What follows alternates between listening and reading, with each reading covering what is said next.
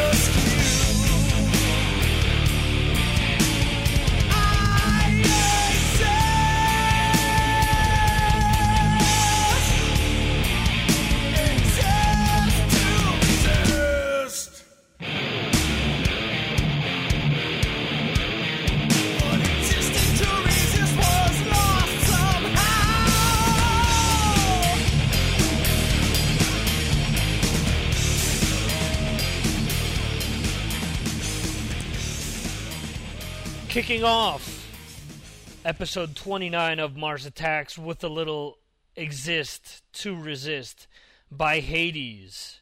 Hello, everyone. I'm your host, Victor. And during this show, what we have is two very special interviews. The first one from Scott LePage, current guitarist in the Freeze Tag Assassins, and will be playing March 16th at Dingbats in Clifton, New Jersey with the reunited Hades. After his interview portion, uh, we'll have another interview with none other than Dan Lorenzo from Hades. And uh, we're going to talk about the reunion with both of them, why it's taking place, and so on and so forth. A lot of cool things happening in the land of Hades and nonfiction and freeze tag assassins. So, uh, what we're going to do is we're going to start off with a track by the Freeze Tag Assassins called Steamroller, and from there we'll get into the interview with Mr. LePage.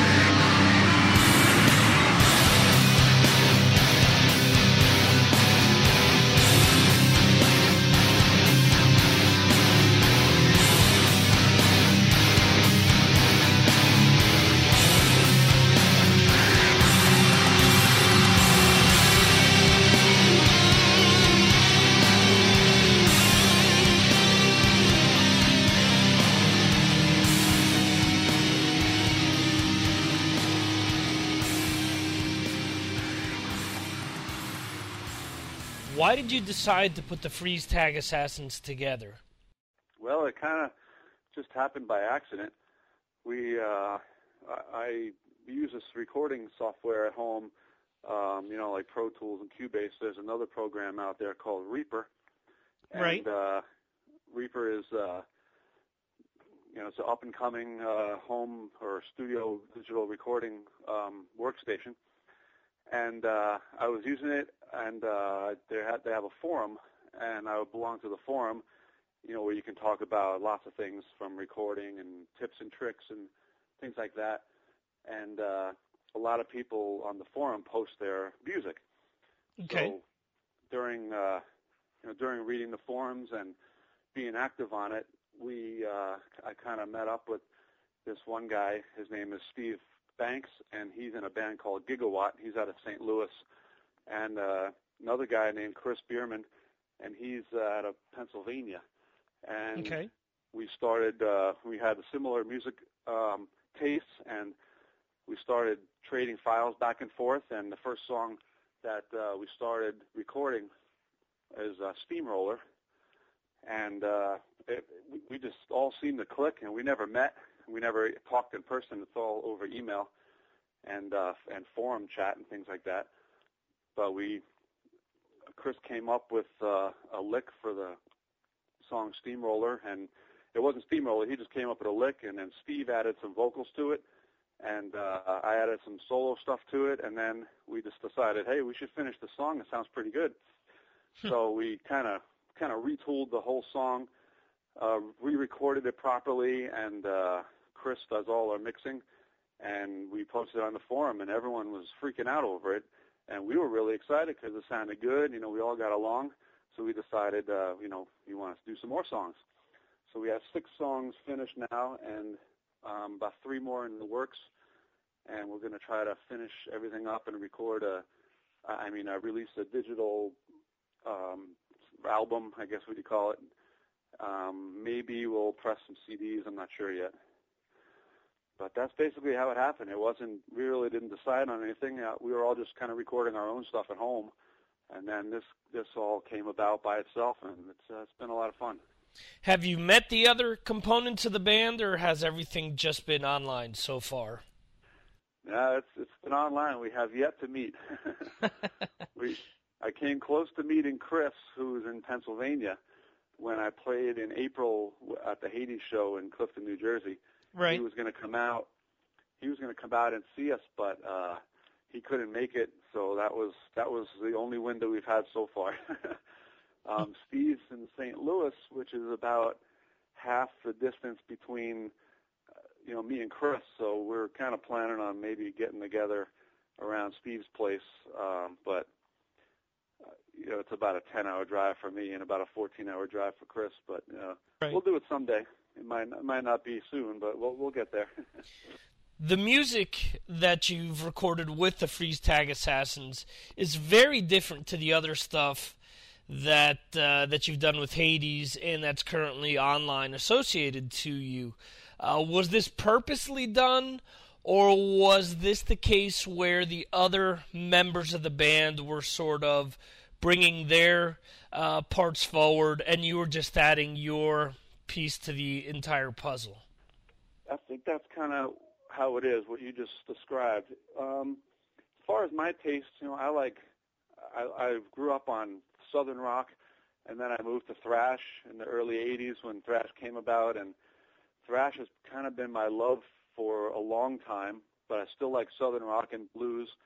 And then, you know, I like classic rock like Led Zeppelin, and, you know, I like the Doors and old Aerosmith, things like that. So I like a whole lot of different music, but lately, mostly I've been doing kind of bluesy stuff, um, along with uh, some thrash stuff. So I mean, not together. I mean, in, in two two separate things. And the songs I write on my own are mostly in like a jazzy bluesy style. But what you what you described for for me that that's what it is for me because Gigawatt, um, Steve's band, is uh, I don't even know how to describe it, but it's it's very metal. Um, it's very heavy. Um, a lot of screaming and a lot of uh, time changes, things like that. and I love that kind of stuff. And but I can never write anything like that.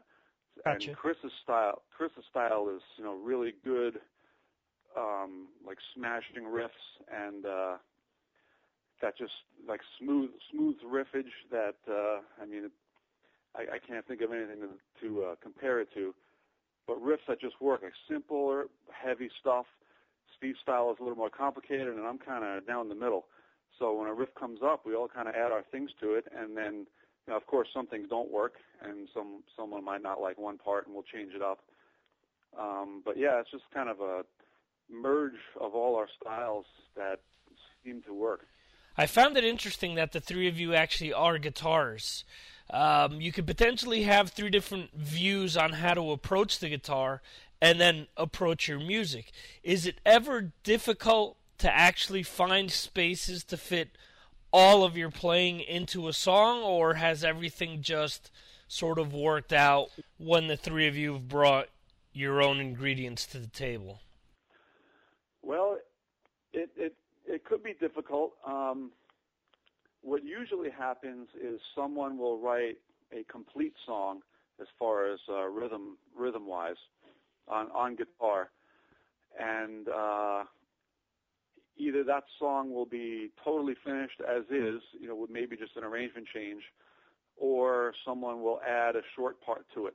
But so far, one person has written almost an entire song. So right now we're about we have six songs, and each one of them, each one of us wrote two of the songs. Uh, you know, at least ninety percent of it. Um,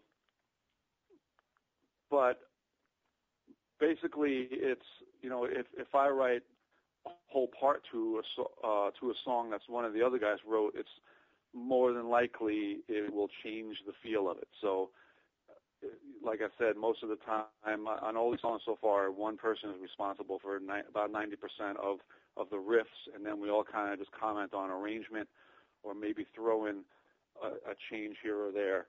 But yeah, it's uh, we, we've definitely had some some songs that are you know in the works that we tried to throw together that didn't work. So, um, but everything that's finished so far and everything that's coming up is seems seems to work. But yeah, but to answer your question, uh, it's most mostly just one person finishing a whole song.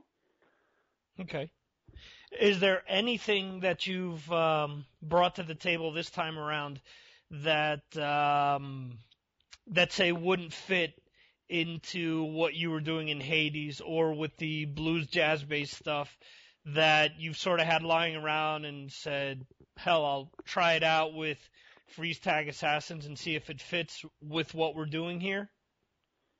Yeah, pretty much. One thing about the Freeze Tag Assassins, it, like I said, I could never write a song. Uh, um, or I, I mean, I've tried. It's just I just don't think I'm capable, or what I come up with isn't isn't good enough for for my taste. But say like a song in like a style of uh, Meshuggah or something. Okay. But but Steve can, and on his on the song called Disgusted, he wrote all the parts to that song and um,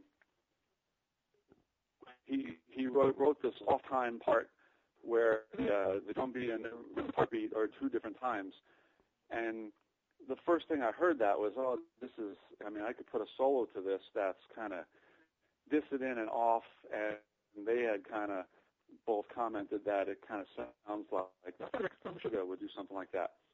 And I went back and listened to Meshuggah, and sure enough, you know, it it just kind of fit. So that's that was good for me because I I couldn't write anything. I I liked that kind of music, but I couldn't write anything total. But I was I was able to contribute to something that's out of my realm.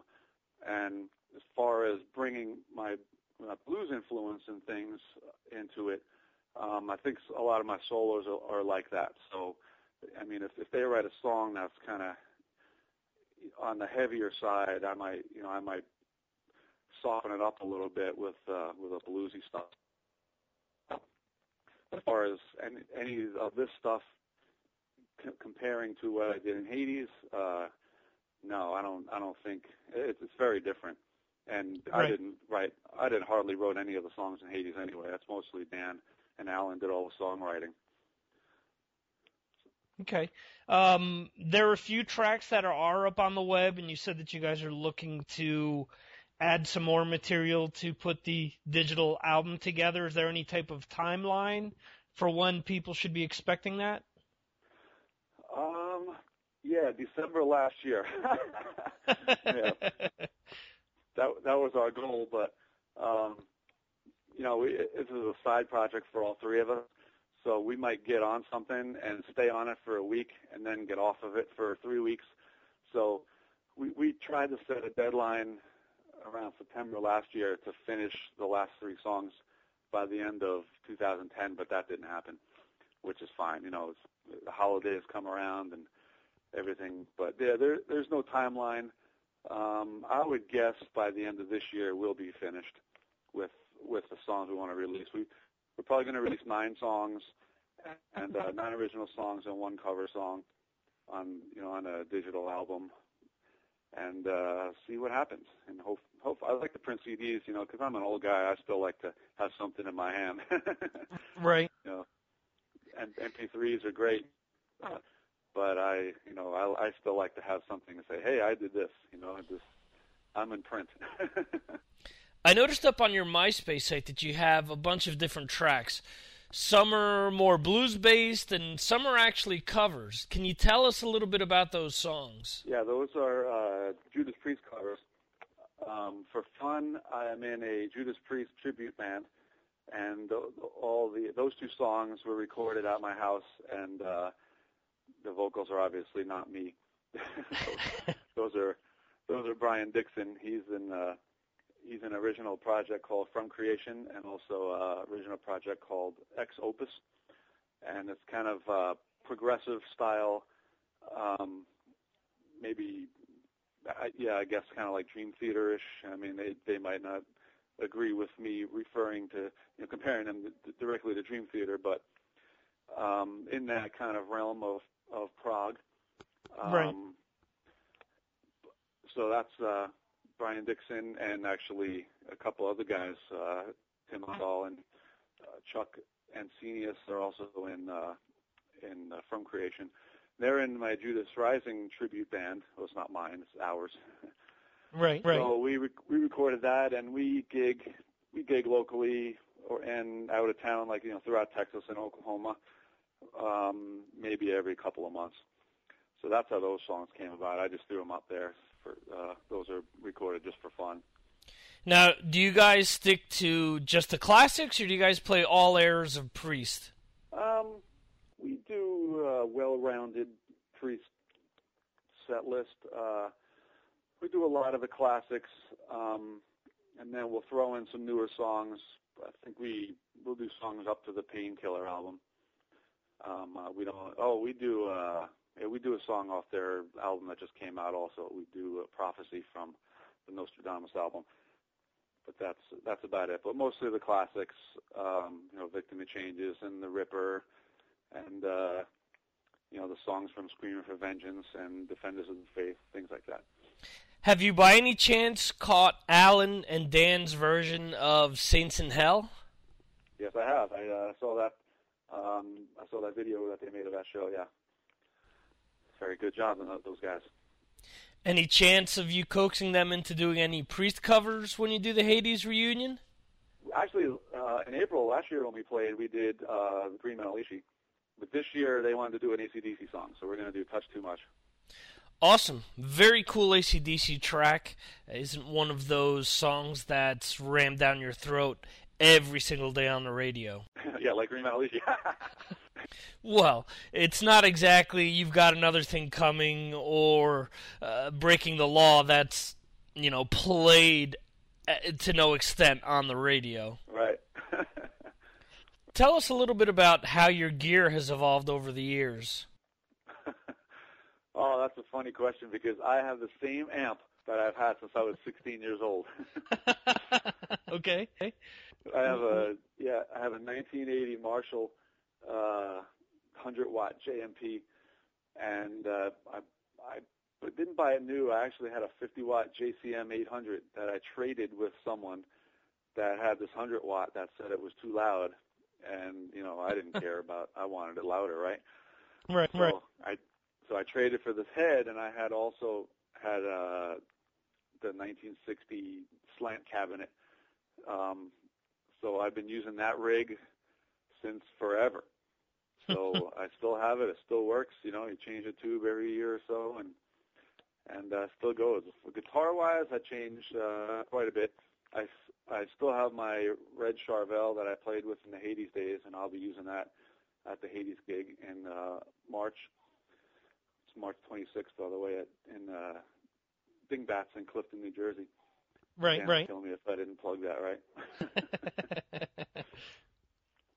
so uh, that guitar. So I went off the amp. I'll be borrowing equipment because it's too expensive for me to uh, ship up my amp, and it's too big to put in the airplane carry-on. Right. Cause, uh, yeah, because I'm in Texas and we I, I got to go up to New Jersey. But uh, other guitars, um, I, I have a, I use a Les Paul and uh, I have a, a V that I'll use sometimes.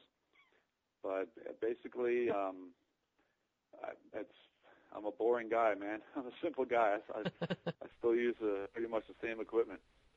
Have you switched up your tuning at all over the years? And actually, come to think of it, uh, Damnation was probably tuned different than uh, some of the earlier material, wasn't it? Right. It was tuned down uh, to D. Um, the earl- earlier stuff when I was in the band that was uh, straight at A440. Um, so they tuned down a step for the later stuff, and uh, Freeze Tag Assassins is also tuned to D with the six string dropped for most of the songs. So it's it's a similar tuning as as uh, the Hades stuff. That just happened by chance, you know. Okay. It just seems that that tuning just seems to work with the songs. I mean, we don't really do it for any specific reason, um, but uh, it just it just seemed to work. It felt right, so we went with that. A lot of bands are these days, and you know, for the past 10, 15 years, have been tuning down. Um, you know, playing standard tuning, but tuning down the whole stuff, and it's just I don't know if we're used to hearing things, so when we play something there, it just feels right. But you know, there's there's really no reason why we're there other than that's just what felt what we felt like we wanted to do. You know, I find it comical that a lot of people out there on the web, for example, criticize bands for tuning down, thinking that they're following some type of a fad or a trend. But I always go back to uh, you know Tony Iommi and Black Sabbath and how.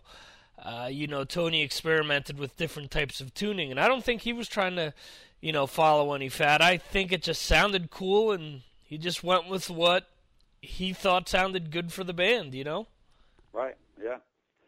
Yeah, I'm sure there's bands out there that just tune down because someone else tunes down. Right. That, that's fine. You know, whatever works for you. Yeah. If, uh, like my son's in a band. Uh, I have a 17 year old, and he's in a band called Palisades, and they started out and they were tuned real low, something like uh, B, you know, drop B or something like that, and they they just retooled over the year, uh, over the past year, they retooled, and now they're back up in standard. They said they want to they want to write songs in standard drop D, so they're re-recording their stuff, and you know it, it sounds a little different, but it's not less heavy. It just sounds different. It's it's Right. still br- you know it'll still crush you. I mean, look at uh, look at the early '80s when thrash bands came out. You know, like Metallica and Anthrax, and I mean, most of that stuff is in standard tuning, and that's that's Yeah. heavy as shit. and to this day, that's that's some of the some of the best uh, heavy thrash that I've heard. You know, Slayer. Yeah, if I'm not mistaken, Slayer didn't start tuning differently until sometime in the 90s, you know? Yeah, you know, go listen to the first three Slayer albums and tell me if that's not heavy. Being that we just mentioned these bands, Anthrax, Metallica, and Slayer, I uh, just wanted to ask you real quick what do you think about the term the Big Four? And the reason that, or another reason that I bring this up, is because I asked Blitz from Overkill about it, and I asked Chuck Billy from Testament about it as well, and got two polar opposite responses from them. Hmm. I'll. Uh, I I I agree with the statement. I mean, I I grew up. I mean, I was at the prime age when all that stuff came out. You know, I saw Metallica in Staten Island before Kill 'Em All came out. And they opened for Venom. I think it was Kirk Hammett's second show. Um, and you know, I, I had no idea who they were. We went to see Venom, and we were like, "Who's this band, Metallica?" And we went, and there was about 50 people at the show, and they blew me away. And in fact, all of us, everyone I was with, and that, I mean, that was that was where I wanted to be. I mean, I love that music, and we, I think they had borrowed some of Anthrax's equipment because when uh, uh, they had like Anthrax was spray painted on the side of some of their amps, if I remember correctly. I, I might be wrong, but I think I, I thought I remember that. And we used to see Anthrax at L'Amour in Brooklyn, and same thing with Megadeth. In fact, Hades opened for Megadeth and Slayer also. And to me, I would agree. Those four bands in my for my generation were the beginning of thrash for for me. So if you're asking about you know the validity of the name the Big Four, I, I'll uh, I'll agree with it. Blitz said he had no issue with the term. He said he was cool with all four bands, and he felt that it didn't diminish Overkill at all because it was uh, based on uh, album sales in the end. Uh, with those four bands leading, you know, album sales for thrash. Chuck Billy, on the other hand, said flat out that the term was stupid and said that if they were the big four, where did Testament stand with the whole thing, and, and felt that it was dumb, you know, when you're trying to book a festival, for example. Uh, what do you say to the um, the people putting it together? You know, I can't get you the big four, but I can give you, you know, uh, seven, uh, eight, and nine. You know, so he felt that the term was just flat out dumb. So I just wanted to ask you, being a fan of thrash music, being a musician, someone that had uh, something to do with the scene and was there at the beginning, what you had felt, you know, regarding that specific term.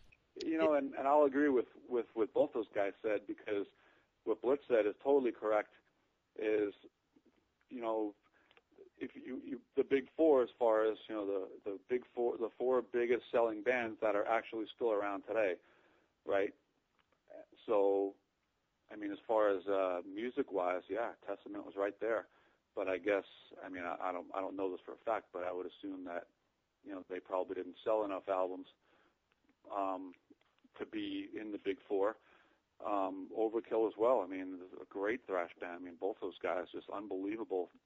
Uh, you know, Testament and Overkill is unbelievable, influential thrash bands from from that time.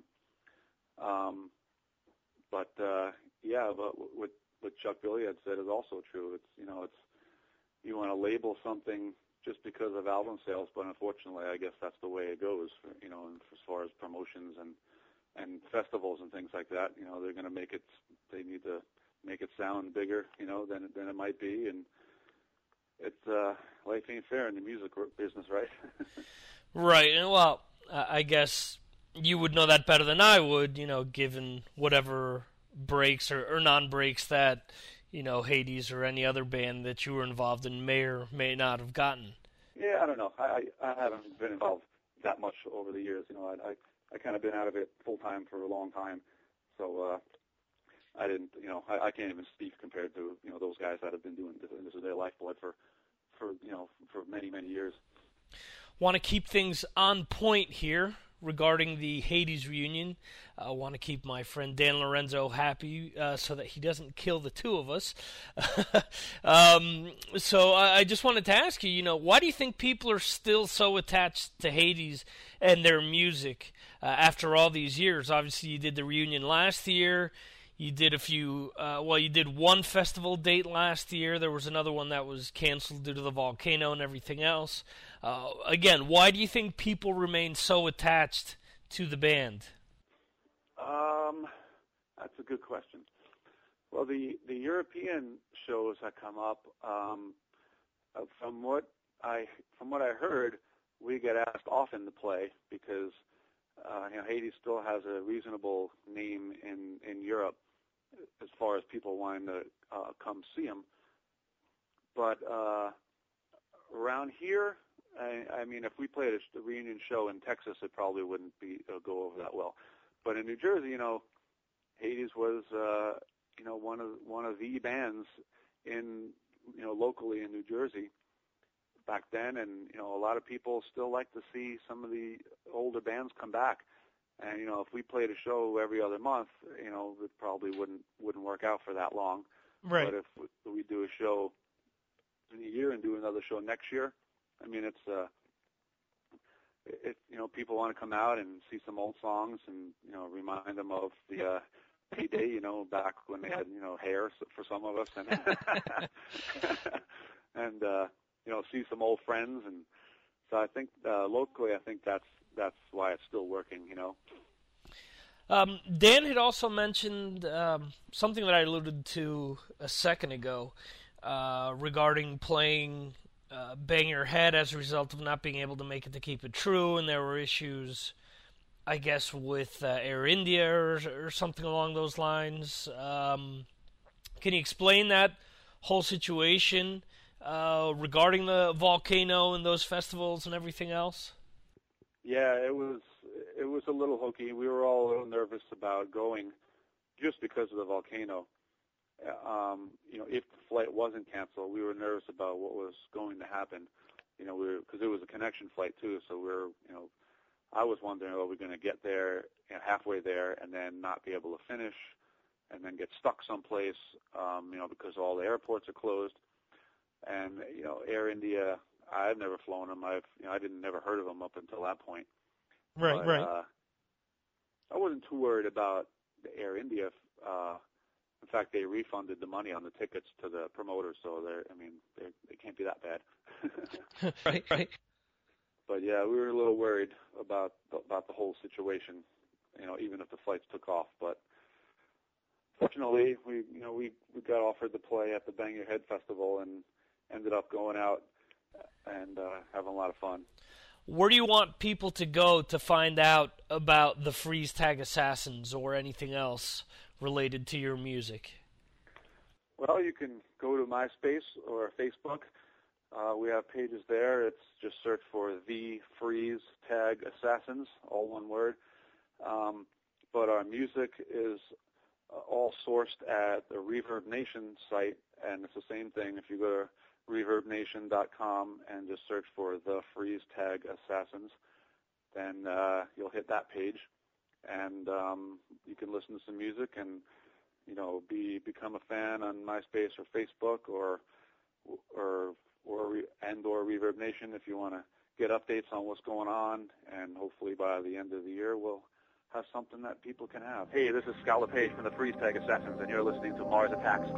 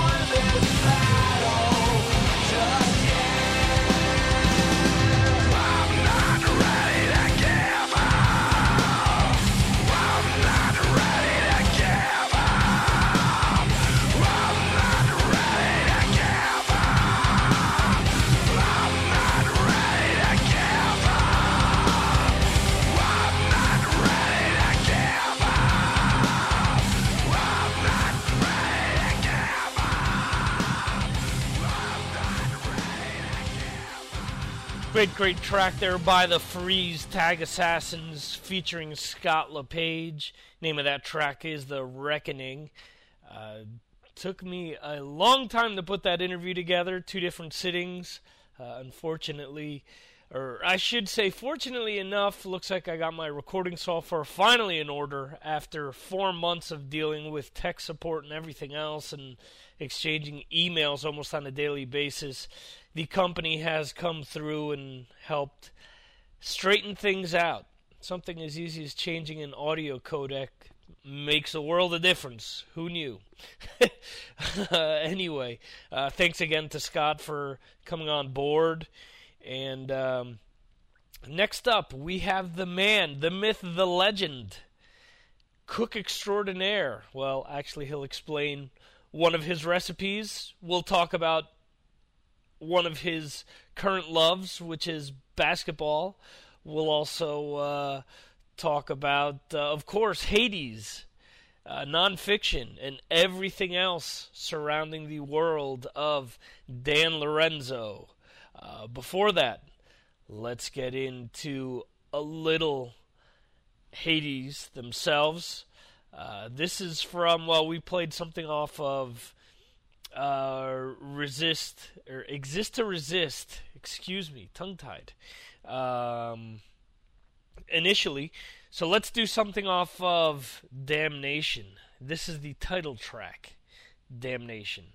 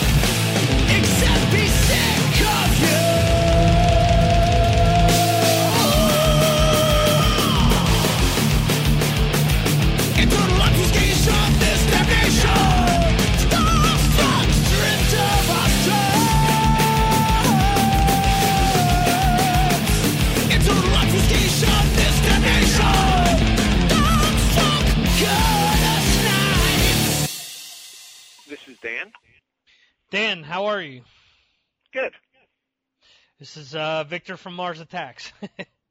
oh, hey, dude. You you oh forgot about the call? I totally did, but I'm I'm ready to talk, brother. Excellent. So uh, we're gonna do the uh, the the Dan Lorenzo State of the Union address. The the every once a year, every so many months, where we check in with you to see what's going on in the world of Hades and nonfiction. Yes. How you doing today, man? It's fucking snow. Oh, I'm allowed to curse, right? Yes, you are. oh, thank goodness.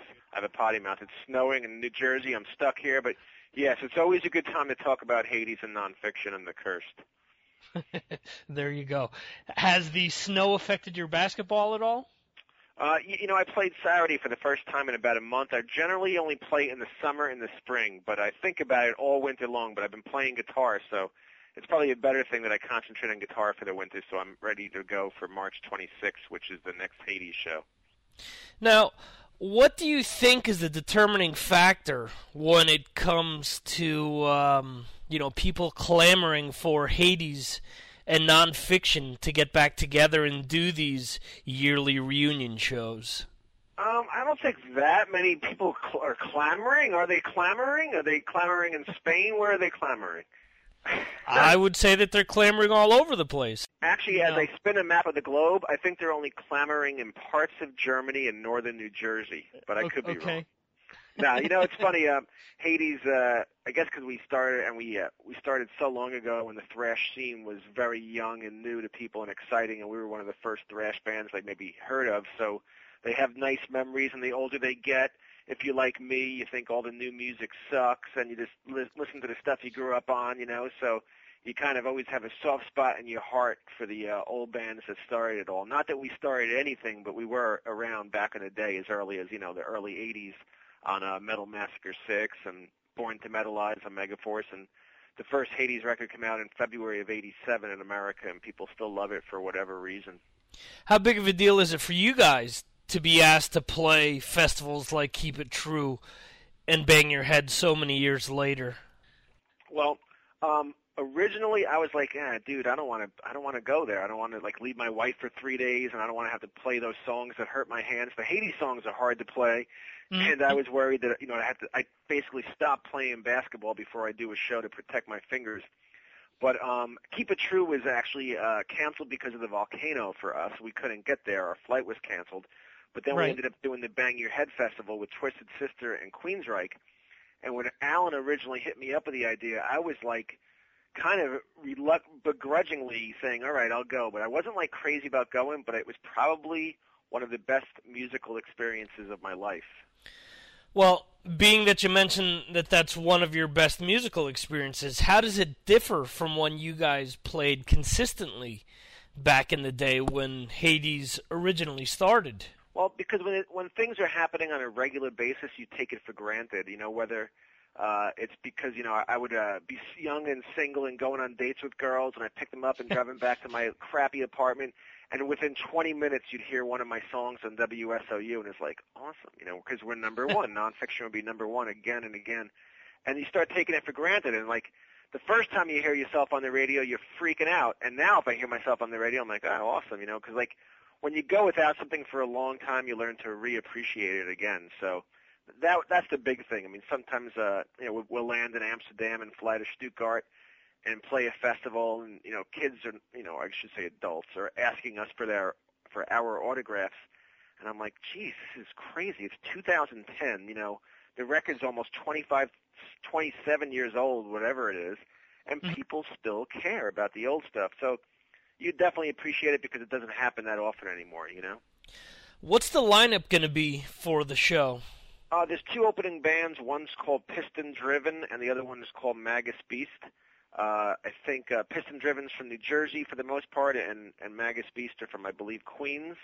And they actually hooked us up with Ross the Boss from Manowar, so uh, John from Magus Beast knows him, and uh, Ross the Boss is going to do an old uh, Manowar song with us. So whenever we play shows, particularly now, this kind of started with nonfiction. We'll always have people jump on stage with us just to make the night more interesting, and so each show is different. Like in the past, we had uh, Billy from Biohazard or Glenn Evans from Nuclear Assault uh, jump on stage with us and do a song, and uh, this time we're going to have Ross the Boss from Manowar.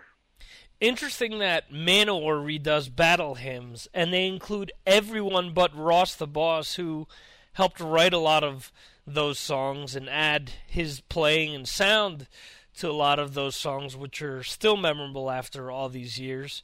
But the new uh, version of the album, I tried to listen to it, and in my opinion, it just absolutely sucks. You know, it just is missing that intensity that the original version had. Really? Well, I mean, you know what's funny though? I, I hear you say it sucks. And one of the albums that redone that I really enjoyed was Bonded by Blood. Um, I think the original was a fucking masterpiece, a classic, and I'm an Right. enormous Paul Baloff fan. But I thought Rob Dukes did a good job, and the production was heavier, and they tuned down. But you always kind of like what you heard, what you hear first best. You can never, you know, hear something that you're, you're just used to listening to for 20 years, probably redone, and then enjoy it more than the original. The original is Right. always going to hold a, you know, a special place to you. But uh, I can understand at the same time why they did it. Like we've actually thought, should we redo Resisting Success? And then we realized people are never going to like it as much as the original. But if you're doing it just for fun, that's cool Right. too, you know. Well, I I think the the thing with the original version is that it had you know some energy to it, and you know the band was young and hungry. And it's almost the opposite of what you're saying with Exodus. With the Exodus, with Bonded by Blood, there's still that energy, and even though they're tuning down, the Manowar, a lot of the songs are slowed down. They're just so overly produced. It just the it it just isn't the same essence, in my opinion. Right. So, Well, you know what? I was a big fan of the first Manowar album. I went to see them play, and me and my buddies, I'll never forget my buddy Paul, literally on the floor with laughter, pointing a finger at them. Couldn't stop laughing because just what they said in between songs, particularly Joey DeMaio.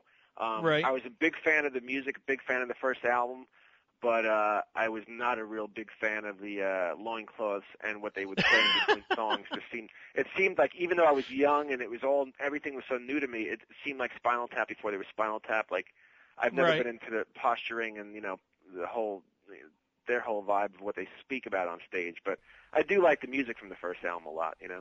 who's going to be joining you on stage as part of Hades? Well, I haven't come to a decision yet, but I think I'm going to let Alan Tecchio stay on vocals. I mean, he's if as long as he's nice to me the next couple of months, I'll let him sing. and then we have Scott LePage, who I know you just spoke with. Yeah. He's flying up from Dallas. We have T. Coombs back on drums. Uh, Tommy was out of the band for a number of years, and he came back to us last year, and it's really been fun uh, rekindling our friendship, or actually creating a friendship. Tom was in the band for years, and he and I weren't the best of friends. And uh, Kevin Bolenbach from Nonfiction and Inferno Phonic, he'll be on bass again. Now, outside of playing with Ross the Boss, can we expect any other surprises uh, as far as the set list is concerned? Um, well, you know, Alan and I do a cover band with. You ever hear of Mark Striegel? You know who that is? Yeah, I think I've heard of the name once or twice before. well, the last time we played together in our cover band, we had uh, Mark Tornillo from TT Quick and Accept jumped up on stage, and Metal Mhm. Mike, and we try and, like I said, we have different people jump on stage. We had Steve Zing from Danzig jump on up on play bass to a song we did.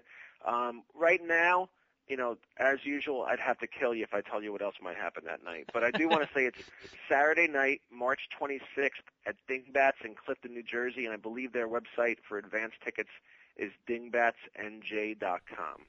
How difficult is it for you guys to rehearse, being that Scott, for example, is all the way out there in Texas? Right. Well, last year I flew down. To, I usually fly down to Dallas the end of every March anyway to visit Scott and his family. And Okay. he and he and I jammed in his house, and then he flew up uh, in January, and we rehearsed again in April. But really, what we realized about Scott is he's so freaking good that we had a rehearsal. We set up like three rehearsals, and by the first night, we could have played out. You know, we could have played out without even rehearsing because you know we've been doing these songs for a long time. And the only thing is, I think maybe Tom and I need to get a little bit back, get our our, our thrash metal uh, feet and legs going again. But it comes back to us actually pretty easily, where we don't need to rehearse rehearse too much. I also just received some news that there's going to be a DVD coming out. Can you tell us a little bit about that? Yeah, you know, um, it's going to come out right around the time of the show. People can go to danlorenzo.net, probably even a week or two before the show, and it's a, a DVD that Jay Bones did for us, like a three or four camera shoot, and it's from the last time we played Dingbats. It's the whole Hades set, and then half of the nonfiction reunion set. So it's exactly from like just about a year ago when we played Dingbats the last time. It has like uh, I think 16 or 17 Hades songs and seven or eight nonfiction songs, and people can look under merch on my website, which is danlorenzo.net. Should be up by uh, middle of March. We can be selling it. Okay, cool. And uh, what other type of merch can they find there aside from the DVD? Uh, they can find Hades T-shirts, the first two nonfiction CDs, the first two Hades CDs, and the hottest selling item right now is my solo CDs. They are just off the hook. My Nice Being Alone solo CD. There's still plenty of copies of that left. And actually, uh, there's a lot of the stuff for Hades and nonfiction is on iTunes.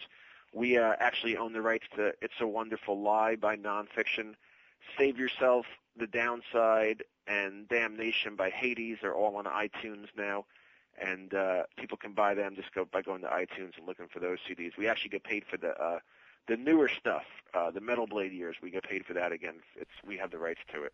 And as far as the solo CDs, they've all gone at least gold or platinum, right? I believe uh, Cassius King is almost nearing double platinum. Uh, Okay. From a Different Cloth is gold in uh, Denmark, which is uh, three copies sold. And uh, you know, I, I made those CDs real quickly and for fun, and I really had fun recording them, using my own money and rushing them out. And I still uh, stand behind 90% of the music on my three solo CDs. So, what would you consider that percentage that you don't stand behind? Shit that I shouldn't have released because uh, I'm singing out of key, maybe guitar is out of tune, or the song wasn't fully uh, developed. But I mean, I did it so quickly, and uh, half the time it was recorded live in the studio with no rehearsal. So it was really fun as an experience. I released three solo CDs in 13 months with my own money, and it really was fun. Any other solo music in the works? No, I don't think the world is ready for another. I don't. I think I'm gonna deny the world uh, another solo CD. Alan's really begging. I mean, Alan is keeps pressuring me. He really loves my solo stuff. He keeps telling me I should just do all solo stuff, and that he, I'm such a better singer than he is. But uh, I am uh, starting to mail Bobby Blitz from Overkill some of my new music. So maybe if he uh, has some time, he'll write to it. We'll put out another record by the Cursed someday. So, hopefully, the next new batch of Dan Lorenzo music will come courtesy of The Cursed. I don't know. I mean, we had fun doing the Cursed, and um, you know, you never know. There's to me, there's almost no sense putting out new music unless you just want to let kids download it for free.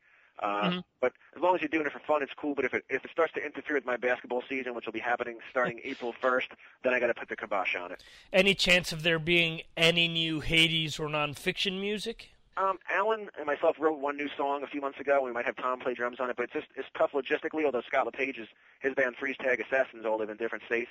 Um, I can uh, barely figure out how to respond to an email, so I don't know if I could uh, record that way. But uh, Victor, I don't know, maybe, maybe you and I should start a band at some point. There you go. If you really want to hear some out-of-tune singing, I'm sure there'd be plenty of that. So used to it with Alan, it's fine. Uh, it doesn't even phase me anymore. Do you think it still makes sense for an artist to go out there and record a full album? Or do you think it makes more sense for them just to record two, three loose tracks and release them out on the web or make them available as singles or, or something like that, as opposed to recording 12 new tracks? You know, I think they should have done that back in the 90s because when I grew up, you had perfect records like, you know, ACDC, Highway to Hell, Aerosmith Rocks, Kiss Alive, Kiss Rock and Roll Over, first couple Cheap Trick CDs. And then when my bands, you know, were playing in the 90s, uh, bands like, say, somebody like Rob Zombie or White Zombie, yeah, they had a couple songs that blew me away that were just phenomenal, but it's not like they had a 10-song CD with 10 great songs. They had three great songs. So Yeah. that's probably what killed the music business. Even a band as mighty as Pantera, I know Dimebag Darrell blows away practically anybody who's ever picked up a guitar. But when you really go back and listen to their records, 50% of it could have been probably left off, in my opinion. Now, you know, maybe I'm an egomaniac, maybe I have super high standards, but there were no more Led Zeppelin records, you know, bands that just had perfect albums coming out in the mid 90s. I mean, maybe Alice in Chains Dirt was probably the last one that I heard. Uh, the Clutch Right. CD called Clutch was one of my favorites, but too many bands that just they had, you know, were rushing music out, putting 10 song CDs that had five great songs on it and that probably disillusioned a lot of people into laying out their hard-earned money for a whole album, you know? Well, what about a band like Kiss, where they record a full album, then you go to see them live, and they're relying pretty much uh, on their old material? Uh, does it really make sense for them to record, you know, a bunch of new tracks when they're only going to be playing, let's say, one new song? Do that. I see their their point. People rather hear the old stuff, but as an artist, you always like your new stuff the best. So it's definitely you don't know which way to. You're damned if you do, damned if you don't. You know, when you're the artist, Yeah. I guess. So. Any news regarding Screaming Metal? Uh, any possibilities of doing any additional shows in the future? No, nothing going on. Mark Strigl tells us he's too busy. I haven't heard a reply from John Ostronomy about a year now, so I guess I'm on John Ostronomy's shit list, but who knows, right? I mean, he's a busy guy. Uh, Screaming Metal, the cover band we had with myself and Alan and Mark and John from Talking Metal, were two of the most fun shows I've ever done in my life. Really, really fun. Reminded me of being like in the clubs in the early 80s playing covers for fun, and we really did have a, a fun set list, and the, the whole thing was fun. But uh, we haven't gotten around to it because those guys are a little busy now. Alan has two kids, and uh, Mark and John are busy. But uh, maybe someday, maybe next year. Any new recipes you'd like to share with us? New recipes? Nah, man. You know, I'm so lazy. I just uh, I, I go to restaurants to eat. Everybody can cook better than me. You know, there's so many good restaurants in the New York metro area, uh, whether it's in the city or even in New Jersey. So I haven't been cooking much. So uh, yeah, Mosh Potatoes. I do have one recipe that I'm I'm very happy with that I prefer to cook in the summer when you can get good basil. But Mosh Potatoes is a heavy metal cookbook on Simon and Schuster that Steve Seabury put out. And uh, if you like heavy metal and you like eating good food, you should check it out. Cool. And what was the name of your recipe? Uh, it was called the dish. It was really a penne caprese dish, uh, like an Italian dish with a basil and and uh, wet mozzarella and uh, tomatoes and penne or rigatoni, depending on what you want to use. And how'd you come across this recipe? Is it something that was passed down through the family or something Uh, you I saw it. I think I saw it in a magazine one time, and even though I don't eat any meat, I'll still use chicken stock. So I just added the chicken stock. They, I think the original recipe I saw it called for water, so I just switched it around a little bit, made it my own, and uh, it's something I eat definitely a, at least once or twice a, a month in the summer. Cool. I'll have to look the book up. Um, tell us again when the Hades show is going to take place. Saturday, March 26th at Dingbatz in Clifton. Uh, it's Dingbatz NJ D I N G B A T Z N J dot com for advance tickets. We'll probably go on about 11:30, and if you're looking to buy the Hades DV or some other Hades merch, go to www.danlorenzo.net and click on merch, and I'll usually send out everything priority mail, but usually the day after you order it. And uh, as far as uh, you guys are playing Keep It True this year as well, correct? No, there's no other festivals. The, the March 26th show at Dingbatz is the only festival, uh, is the only Oh. show we have scheduled right now. Um, I think we have to announce to the world that we're not going to ever play again, and then the offers will start pouring in as they normally do. Whenever we tell people we're done, we're retired, we're not going to play anymore, that's when we get our best, our best offers. Yeah, I, I guess I must have misunderstood Scott. I could have swore he mentioned that um, you guys were playing Keep It True to make up for last year, but I probably uh, switched things up somehow. Nothing confirmed. Definitely not this year. Most of the festivals are already booked and everything. Maybe for next year. Let me ask you this question. I asked Scott the same thing uh, since we were discussing a bunch of uh, uh, different thrash bands and how Hades fit into the whole equation. Uh, what do you think about the term the Big Four? Uh, the reason I also brought this up is that I asked Blitz this question and I asked Chuck Billy the same question and got two totally different responses back from each of them. Uh, although he seems like a nice guy now, I've never been a huge fan of Scott Ian, and I never was a fan of Anthrax. I always Okay. thought they were a little silly, and I thought they always jumped on a lot of trends, even even so far as to where Hades would play uh, the Cat Club in New York City on a Wednesday night, and we'd do "Got the Time" by Joe Jackson, and then like three months later, Anthrax would do "Got the Time." Uh, we do X song, and they cover. It was a little weird. I mean, maybe we did grow up in the same things, and that's cool and all, and you know. But I was just never a huge fan of Anthrax. I met Joey Belladonna actually opened up for the Cursed in New York City our one show, and he was really, really nice.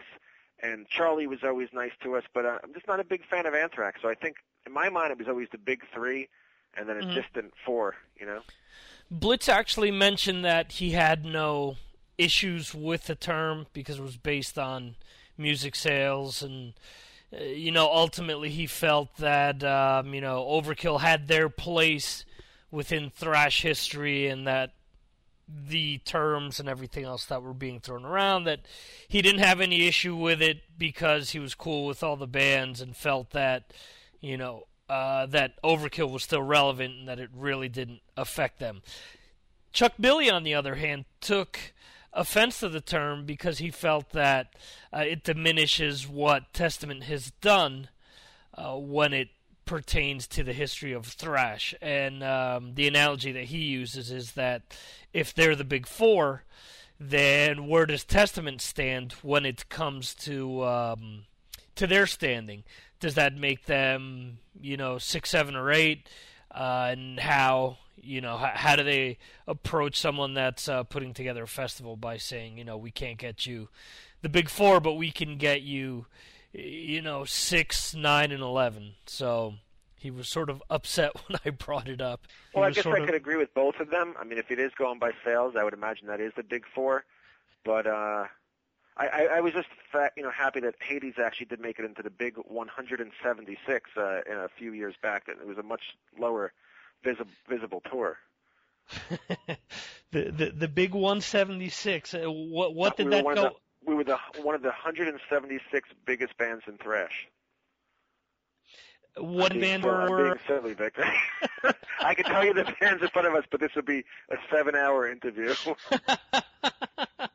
I was going to ask what what number they actually rated up to. Uh, know, actually, in a serious note, Hades uh, Resisting Success CD, we did make it into Rock Hard Germany's 300 Greatest Metal Albums of All Time, so that was a big honor. We did make the big 300, so that's pretty cool. Not too shabby. Uh, pretty cool that you know you guys are listed, or at least one of your albums is listed within the top 300 thrash albums of all time. Right, and then they give us a. It's funny because they gave us a huge two-page uh, feature right the week that uh, the the Bang Your Head festival was happening in Germany, so it was like perfect timing, you know. Ah, that's cool. So that all happened last year uh, when you guys were over there, then. Correct. Yes. I mean, the announcement for the Big 300 and, and Rock Hard probably made a couple of years ago, and then each month they would feature one of those bands. But obviously, that takes oh. years and years to accumulate. So uh, we we did make it into the Big 300 and Rock Hard. So only the first album made the list. Nothing else appears on there that pertains to Hades or nonfiction. No, just the first album I recorded in my life. Nothing since then has been uh, graced with such a high esteem. But that's okay. It's a damn shame they're missing out on a lot of good material there. Well, thank you. Maybe after this interview, after I'm done talking, you can play some of it, right? That's that's the idea. Awesome. hey, this is Dan Lorenzo from Hades, Nonfiction, The Cursed, and my horrible solo music. You're listening to my boy Victor on Mars Attacks.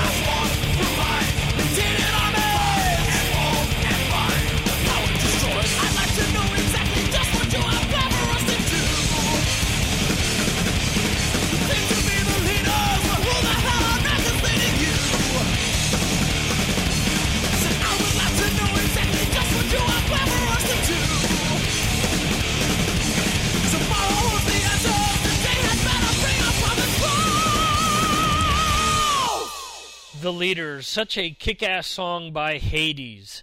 Want to thank both of our guests, Scott LePage and Dan Lorenzo, for coming aboard. And want to apologize to everyone for the Space Ghost, coast to coast type uh, uh, interviewing segments there where there's so many uh, cut and paste going on to try to fix the audio. Um, unfortunately, or yeah, unfortunately for me, I thought that the Dan Lorenzo interview was intact until I started editing it, editing it, and realized that uh, only the first eight minutes or so were good, and maybe the last three minutes, which you know you listen to the beginning, you listen to the end, and you sort of think, okay, everything else in between is going to be fine, but guess the joke was on me. but uh, anyway, uh, love talking to those guys, and please go see them at Dingbatz if you're from the uh, New Jersey area, if you're from the New York City tri-state area. Uh, also, check out their music up there on iTunes, or go to danlorenzo.net and order the DVD once it comes out, or the T-shirts. I'm sporting a Gray Hades T-shirt myself. And uh, that's pretty much it. Just want to remind you guys that uh, you can listen to or download these episodes off of the website marsattacksradio.com. You can also now subscribe via iTunes to these podcasts, and there's been a big jump in the listeners to the podcast as a result of being able to offer uh, the podcast through iTunes. Uh, help spread the word, help help us grow our numbers, and um, and what else? We also have the uh, Twitter feed there. Um, follow us. The Twitter account for Mars Attacks is Mars Aries 2005. That is M A R S A R I E S 2005. And uh, what else? We have the Facebook group, we have the MySpace. Sign up for all that good stuff if you have one or the other. Again, tell people about the show, about the various sites, and, and whatnot. Help spread the word. Also, remember that we have Fusion Sonica, the Spanish language hard rock and metal podcast. We also have the Victor M. Ruiz podcast, and that is spelled V I C T O R M R U I Z. And uh, we have all types of uh, music, uh, not only hard rock and metal, we veer off into uh, other territories. Uh, we also have, uh, you know, plenty of wrestling talk, and uh, we discuss shows and movies and pretty much anything that floats into my mind at the time that we're doing that episode. Um, or any particular episode for that podcast. You can subscribe to all three of these podcasts in iTunes. Uh, so that's again Mars Attacks podcast, Fusion Sonica, and Victor M Ruiz R U I Z uh, podcast. But uh, that's pretty much it. Thanks again for listening. Thanks again to Dan and to Scott. And um, that's pretty much it. Let's wrap things up with one last track by Hades. Again, going back to Damnation. This track is just absolutely awesome. I absolutely love it. It is absorbed. Coming off once again, Damnation. Thanks and see you next time, right here on Mars Attacks.